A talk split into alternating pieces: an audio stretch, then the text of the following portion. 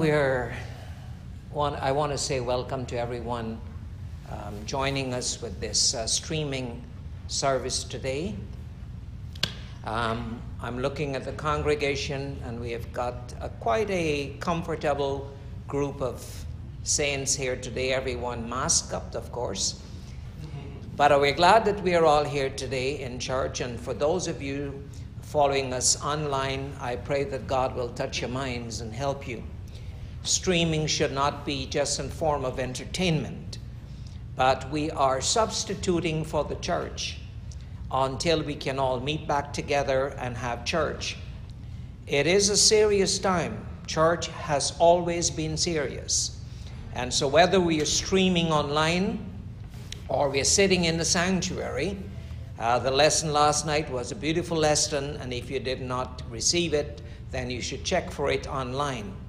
This morning I was listening to a message that I preached on in March on March the 18th when I just returned back from Haiti. And in that message March the 18th I said I hope when the pandemic is all over that the world does not go back into its normal mode that first of all created a reason for judgment and I also said I hope that the church the saints do not go back in their usual mode um, prior to the pandemic. Well, when I look at the world today, the world has become worse. Uh, we are seeing worse situations. They're accommodating. Uh, they're not allowed to have to meet in large groups, but the world is a riotous place. It's a place that has learned no lesson from the judgment of God. And I'm hoping that we in the church would not be like the rest of the world. When we come back in, we would value the things of God a little more than we did prior to this judgment that God unleashed. I have turned 71. Um, it is a special year for me, marks a long milestone in my life. And when I look ahead, I said this before, the journey left for me to complete my lifetime in this world is shorter than what I've completed. There comes a time that every one of us must reach that place where, when we look ahead, it's a shorter distance to complete your life. I'm glad that the Lord has kept me alive for three score and ten, and uh, it's a blessing from God. And having completed so many years living on this in this world, Never before in my entire life have we encountered such a situation like this pandemic has created in the world. Seems like overnight, from China to the ends of the earth. I wish the gospel went so fast.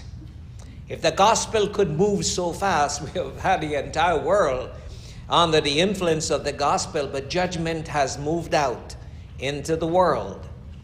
And we are living, I would imagine, or not imagine, I would positively conclude that we are living in prophetic times. Uh, prophecies are being fulfilled.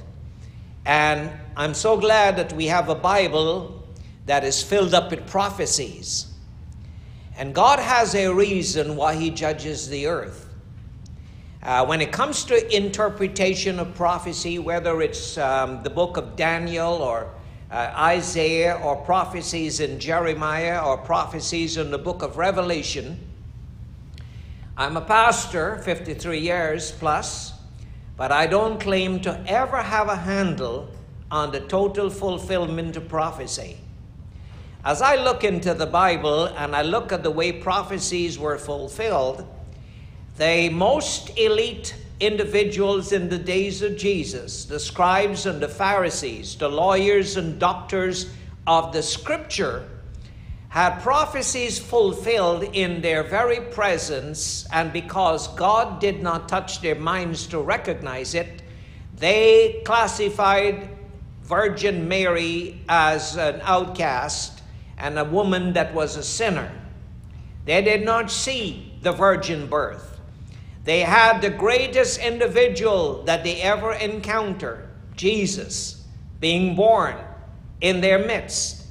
And spiritual blindness uh, did not give them that benefit or blessing to open their eyes to recognize that what they were praying for, for the Messiah to come, and what they talked about and what they learned about, they did not understand that it was being fulfilled in their time. Because prophecy has a surprising element uh, to its fulfillment. I've said that over and over and over, and I believe that. And so if I claim that I know the, what Scripture says, um, and what the prophecy is being fulfilled, I will be exaggerating my true conscience because I would prefer to say, to the best of my ability, this is what I think it is saying. See, men back there, Pharisees, Sadducees, and all the scholars of that time, Gamaliel included in that bunch, they were exposed to the most original language. See, today I don't know much about Greek, I don't know much about Hebrew, I scarcely know enough about English. And I'm caught in between American English, British English, and Guyanese Creole. And so you don't know what you say. Sometimes people might say, oh, that pronunciation is not right. So when I'm having so much problem interpreting uh, what English says, I would have a hard time going start learning French and learning Hebrew and learning Greek. God bless those individuals that have gone through that. But men listening to Jesus could not have had more original language spoken to them than they had.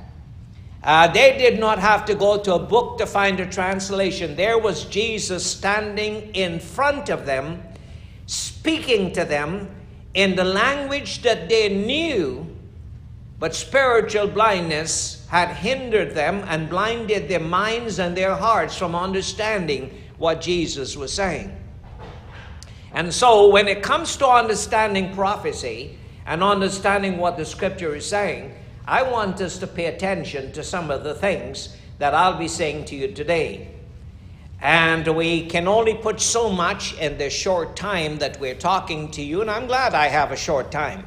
I'm glad that I can put this all in. And what is important for you to do, if you have not done this for the past many years that you're serving the Lord, well, you need to start doing it. When a message is going forth from this pulpit, take it seriously. So serious that you'll take notes.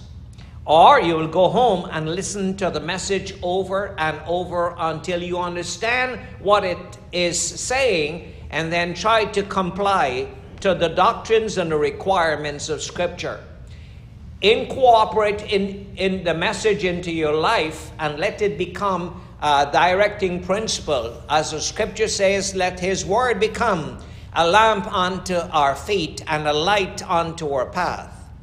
Now, going back into the prophecy of Isaiah, in the book of Isaiah, we have done over this, but I'd like to refresh our minds today, just in case Time has passed and we forgot what was being said. Now, here in Isaiah chapter 24, and we preached this scripture just prior to the pandemic. God was good to this local church here in Mississauga. Are you complying to the goodness of God or are you taking it for granted?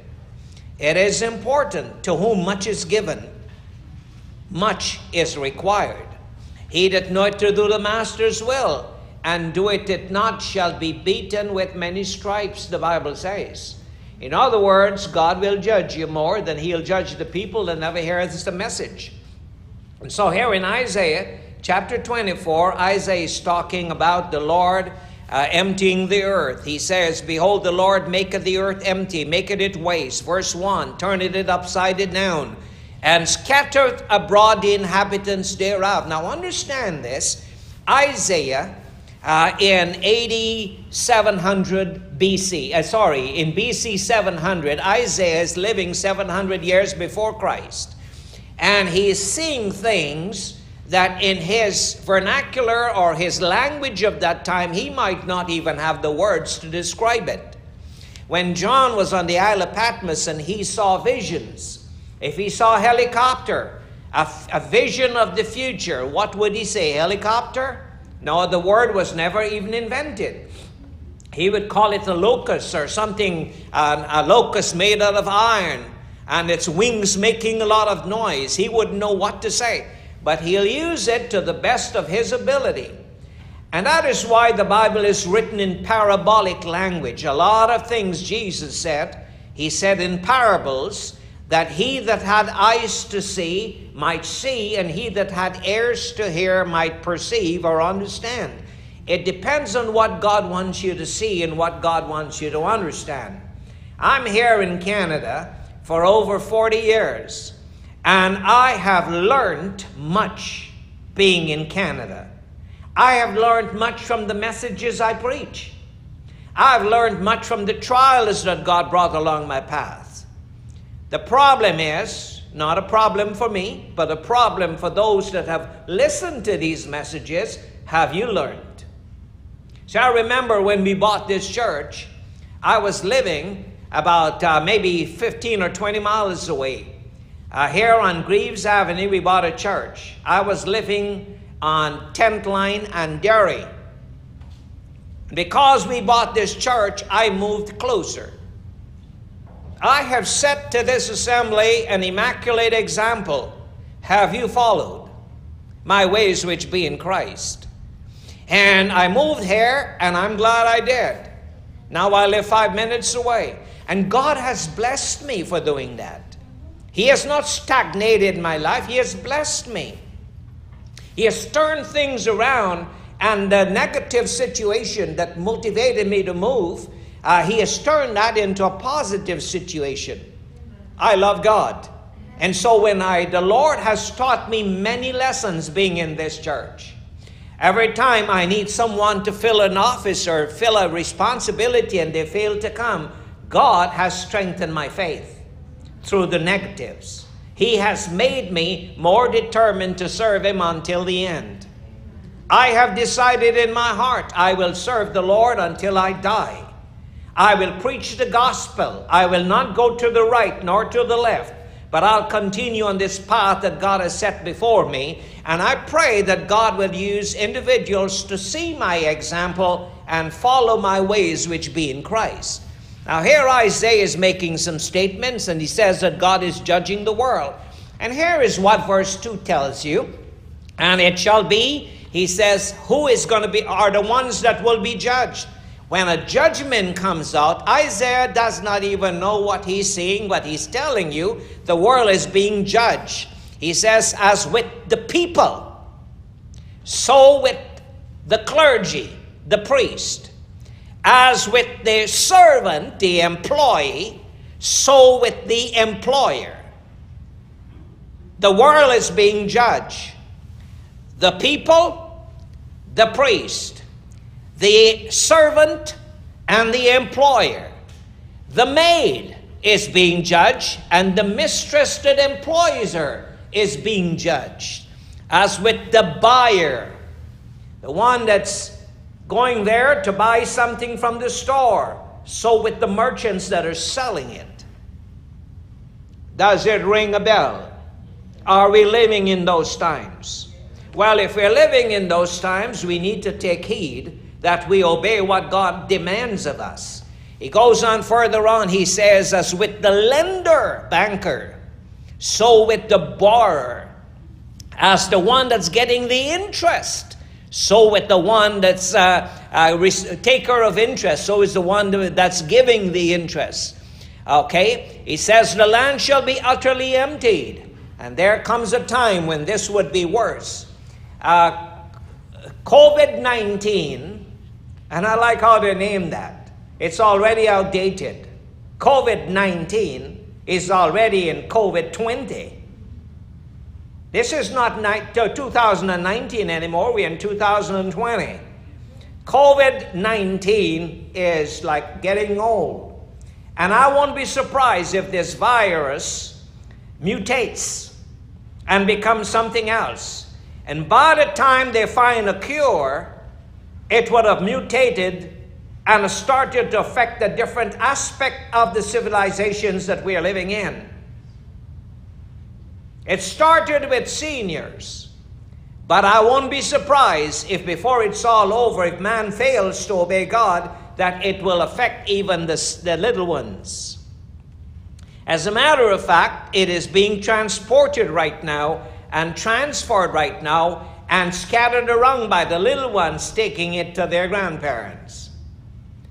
It is a bad day to live in. And it says here, the land shall be utterly emptied and utterly spoiled, for the Lord has spoken it. I've never in my life seen something start in one end of the world and reach over to the other parts of the world. Somebody told me last night that in Pune, uh, India, is, there certain sections complete shut down. It's not getting better. We thank God that here in Ontario, and God has been good to us, the storms don't really hit this region like it should. Uh, the virus is not really taking over this section. And I wonder, I wonder, is it because a church is here?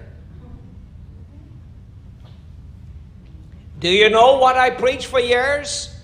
That if there are 10 righteous in the city, God will spare that city. That's my message for years. And I believe if we do right, we will be spared. If we violate the principles of God and put God on the back burners of our lives, we would be judged like everyone else. And so Isaiah went on here. He says, The earth moaneth. Verse 4 uh, the earth mourneth and fadeth away. It seems like things are happening that the world is fading away. The world languisheth and fadeth away. But the haughty people, the proud people of the earth, they're coming into judgment greater than the poor ones. And we might think that the day we're living in, it's, uh, oh, it's going to pass. Guess what? When it passes, if man does not change his habits, when prior to this virus, you look at uh, July month when things are flamboyant, sin and immorality is uh, rampant in society. I look at this month, by the ending of June, by June coming to July, I look on the, on the news and sometimes I just change the channel. Because I hate to see the ungodly flaunting themselves and the news media supporting that. I'm a Christian. And as I develop the mind of Christ some more, the sad, immoral lifestyle makes me sick. There might come a time I might just get rid of the television, period. Because when you look at the news, there's no news, there's just bad news most of the time. May God help us.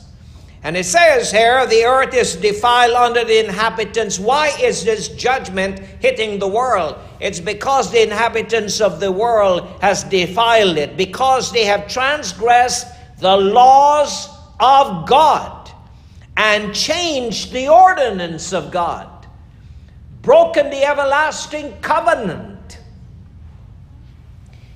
the Bible is there not for your reading pleasure. It is there, the laws of God were given to us to save us from the judgments of God that will hit society. And I want you to listen to me for the next 15 minutes seriously. Because I'm looking at Isaiah here, and it's telling us exactly what's happening. Let's read further on, verse um, uh, verse uh, uh, 7 the new wine mourneth. In other words, uh, things are suffering. Uh, merriment is not there. The vine languisheth, and the merry heart do sigh. See, for the majority of mankind, it seems like fun and frolic is stalled. Somebody says, Well, we do it virtually. Knock yourself out. I prefer you sit in this church and I preach to you than preach to you virtually. God did not call me to preach a virtual gospel. That's me. And if the world changes and all is left is a virtual gospel, I would not have the kind of gospel that the world will accept. Because I'll call sin, sin. And I'll call Im- immorality, immorality. And anyone that changes the natural use of the man and the natural use of the woman, and before you know it, child pornography is being legalized and the age is changed, and before you know it, a man that feels like he is a murderer, that's his in his genes, you know. We live in a sick society. And it's sad when the church becomes sick like society. So I can't preach a virtual gospel for long. I like a real gospel when I watch you straight in your eyes and see you worship God. I want when I sit in this church and you stay away for some fickle reason and not attend the service so I can know your hypocrisy. See, virtual gospel, I don't see your hypocrisy. I pick up a little thing here and there about some self righteous attitude on the virtual gospel, but I can't see your hypocrisy enough. I like to know what I'm doing. When God gives me a message, I like to see. I can't build a chair uh, virtually. That's the world. The world there, the kids growing up with modern video games, they can build a castle virtually. But they don't know what's a hammer, literally. So the whole world is going into fantasy mode. I pray to God that the church will get out of a fantasy mode and see reality for what it is. You shall know the truth about who we are and where we are. May God help us. May God help us that we come into this place. And Paul, uh, uh, Isaiah writes further on, he says, he says the uh, they shall not drink wine with a song. Strong drink shall be bitter to them. In other words, merriment would be lost. It reminds me of a scripture in Jeremiah. It says, A city of confusion is broken down. Every house is shut up. Every house is shut up. See, Isaiah was seeing a judgment where people could not even leave their house. You call it lockdown. Who is locking down? A little virus that you can't even see with your plain eye. With the hand of God behind it, it can shut a nation down. It can shut economy down. It can shut industry down. Uh, we wonder, I used to think that Babylon, when it falls, uh, God will send some sort of a solar flare that shuts the computers down, and maybe that is how the world will shut down. But it seems like a little virus is doing a good job. Sin is the cause, God is the cure. And so it says here, uh, they, there is verse 12 the city is left in desolation, the gate is smitten with destruction. And it goes on, it tells you further on in that scripture when they're running from the snare, they will fall into the pit. When you think the corona is one thing, then another problem comes up. And when you think that's another problem and you try to solve that, another problem comes up. Listen, as a child of God, your responsibility is to serve God, not the world. That is our responsibility. Our responsibility is to live for God.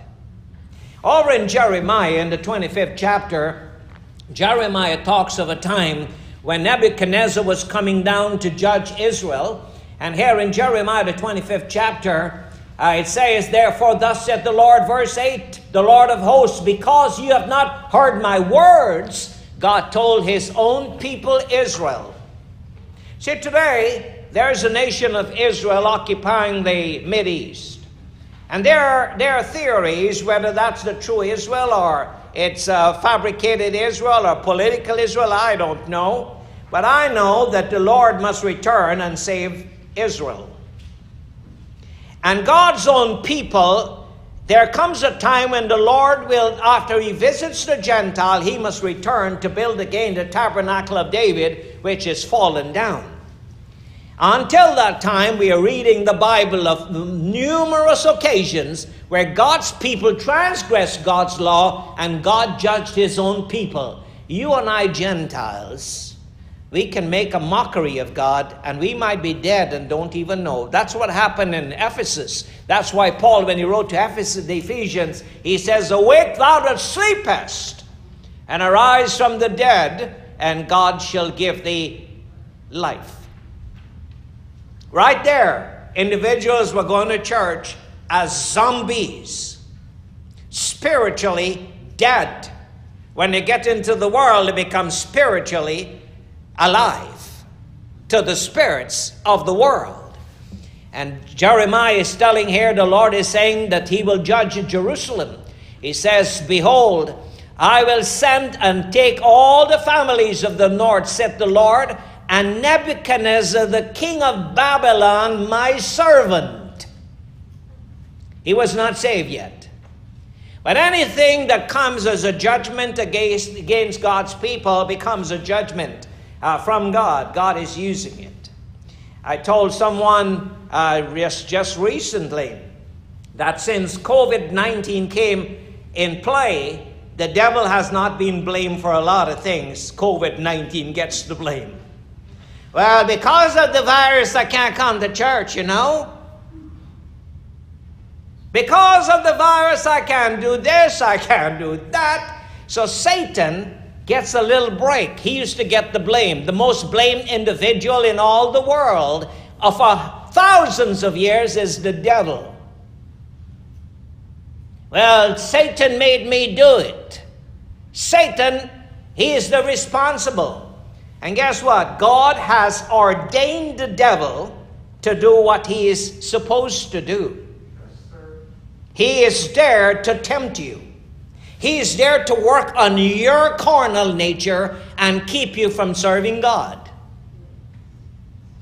When you do good, you will be rewarded. When you do evil, you will be judged. Satan will not be judged for your error, he'll be judged for his own error.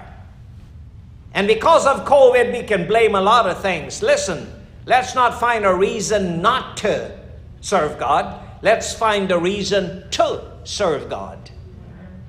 And you're listening to me today, it's important. And we don't have a lot of time. This is just a short uh, service. Uh, but um, Isaiah, uh, J- Jeremiah went on here in, in verse. Um, uh, 9, he says, Nebuchadnezzar, my servant, king of Babylon, will come, uh, will bring them again to this land, and again the inhabitants thereof, and against, he'll come against this land, and against the inhabitants thereof, and against all those nations round about, and will utterly destroy them, and make them an astonishment, and a hissing, and a perpetual desolation. God's own people were judged because they were in rebellion and Nebuchadnezzar, unsaved as he was, was God's servant. And then it says here, and when that time come, the Lord says, Moreover, I'll take from them the voice of mirth. There, the voice of you won't be happy because every day becomes sad. You see, if we are still happy, happy, happy, because I'm not going to church, but I got television. See, when God's judgment when chastening happens to the child of God, it's not time to get flowers. It's time to repent and examine my life. The devil has a way to provide that which the child of God's carnal nature would want. So I'm sick in bed. Why? Well, God is chastening me, man, because He loves me but I need some flowers. Can you all go bring some flowers? And you all visit me and give me some nice words? Well, that's my job to visit you. Your job is to find out why you're sick and repent. What do you think? That's exactly right. Uh, when we go through judgment, it's not time to take a break from church. It's time to pray more, to read your Bible more, to listen to the messages I proclaim in this church.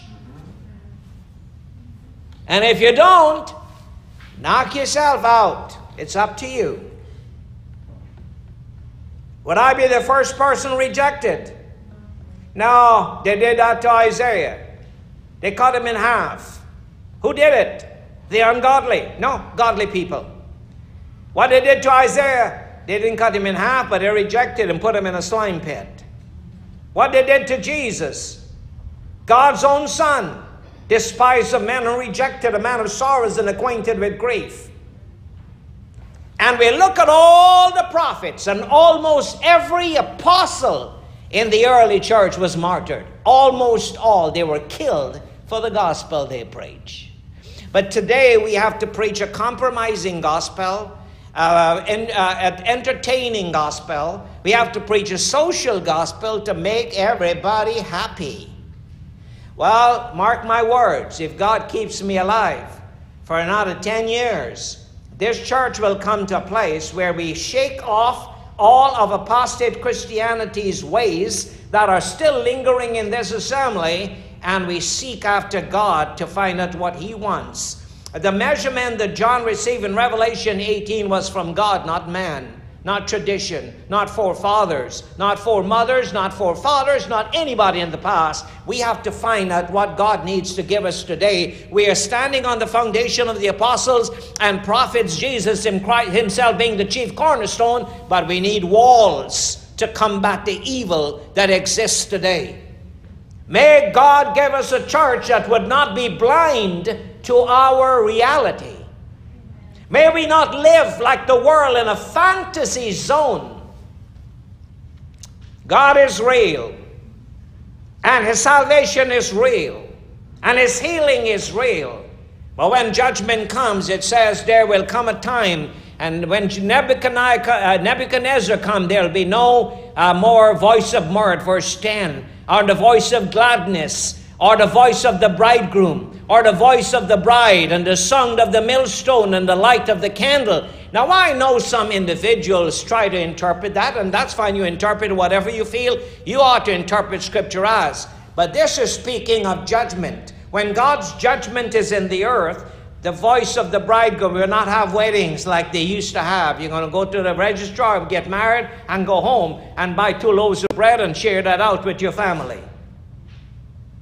We're going to have a party. There'll be coming a time, no more party. So when the real judgment comes, this here, COVID 19, is a knock on the door. When the door opens up, God will judge this world that you would lose your smile. See, as long as the television is on and we got things to fill our life, we will run wild. We'll drink of the wine of our fornication more than we feed on the Word of God. Now, listen to me. I can't force you. You have to come to that place, and I have to come to that place where we submit to God. Now, time is gone on me, but I'll take you back here into Revelation very quickly and set myself up. Today Sunday, right? Oh my, I thought tomorrow was Sunday. I'll get another message for tomorrow. We leave this for, for, for Wednesday. Uh, Revelation has a lot of prophecies. And for me to say, well, I know what Revelation says, I know what is written, I don't know what it means. When Daniel was ready to understand the prophecies, God says, seal the book, put it away. When the Lord Jesus appears in Revelation, the 10th chapter, and had a book open in his hand, which I believe is the book of Revelation, I believe that. That's my conclusion. That doesn't have to be everybody's conclusion. When, he, he uh, when the lion roars, Jesus roars. Seven thunders utter their voices. They had a message to preach that we have not heard as yet. And John was about to write it, and the Lord says, the angel says, Don't write it, seal it up. That message is still to be preached ahead of us. So, for me to tell you that I know what Revelation says and all the interpretation, I'll do my best, but I can speculate more than I can tell you what it says. But I can tell you how to live for God today. And Revelation has seven, vi- seven um, uh, seven, uh, Revelation has seven seals, seven trumpets, and seven vials. The seven seals seem to span panoramically the entire period of time.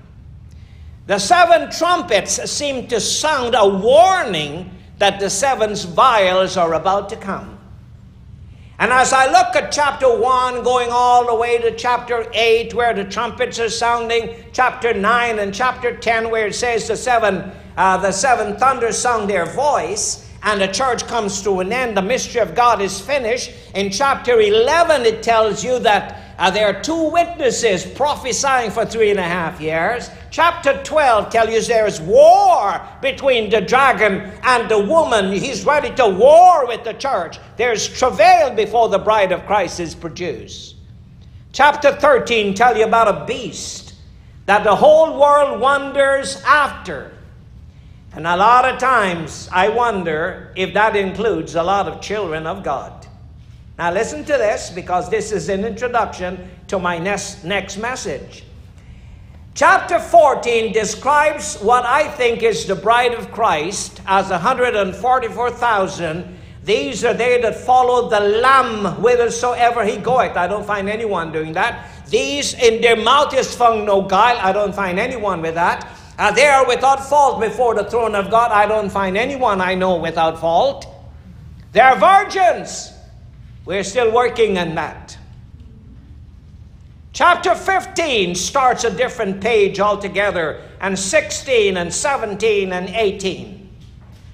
And then chapter 18, the Lord is saying, Babylon is fallen. Well, that's a good day, and it's a bad day. When Babylon falls, all the way in chapter 18, there is a voice from heaven saying, Come out of her, my people. It didn't say at the beginning of the book, it says after Babylon falls. You and I are living in that period of time. Now, someone can say, Well, I came out of Babylon when I came out of the assemblies of God or something else. Well, that's good. You can say whatever you want.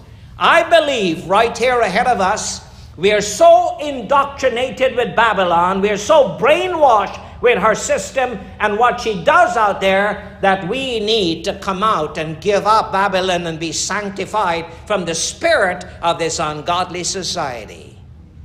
Revelation 18, you should go back now and read not the last verses, but the whole chapter, because the, the economic system of this world will collapse and when it collapses, the banks will go under. That's what Revelation 18 is saying. I'm trying the best to interpret what it's saying, unless it means something else. But I think I'm not too far from what it means. Merchants will cry. Merchandise would not be worth anything. The gold, the scripture tells us, will be cankered. Well, I'm going to save my money in gold. No, it will canker. My investments would be lost. And down to the end of that chapter, it tells you, just like uh, Jeremiah says, there'll be no more the voice of the bridegroom will not be heard, nor the voice of the bride, nor the mirth and laughter. Judgment will hit this earth that no one has time to rejoice. Today is the day when God wants His people to start examining their lives and make changes. I want to tell you in this congregation and everyone listening to us examine yourself and see how much of Babylon you've got in you and come out of her, my people. That is if the voice of God is talking to you. If not, carry on. And if we partake of our sins, we will receive of our plagues. Let's pray. Father, we thank you again for another day in your house. May you touch our minds and our hearts today, this congregation present here before me, Lord. As we hear this word, may we be turned. Turn us, and we will be turned. Lord, it's not by might, nor human genius, nor human power, but it's by your Spirit. Except you build a house, we labor in vain that build it, and except you keep the city, we the watchman waketh but in vain. Keep the city and build this house, please, and help us to extricate ourselves from the clutches of mystery Babylon, the mother of harlot. Detox your people, Father, we pray, in the name of Jesus and for his sake. Amen and amen and amen.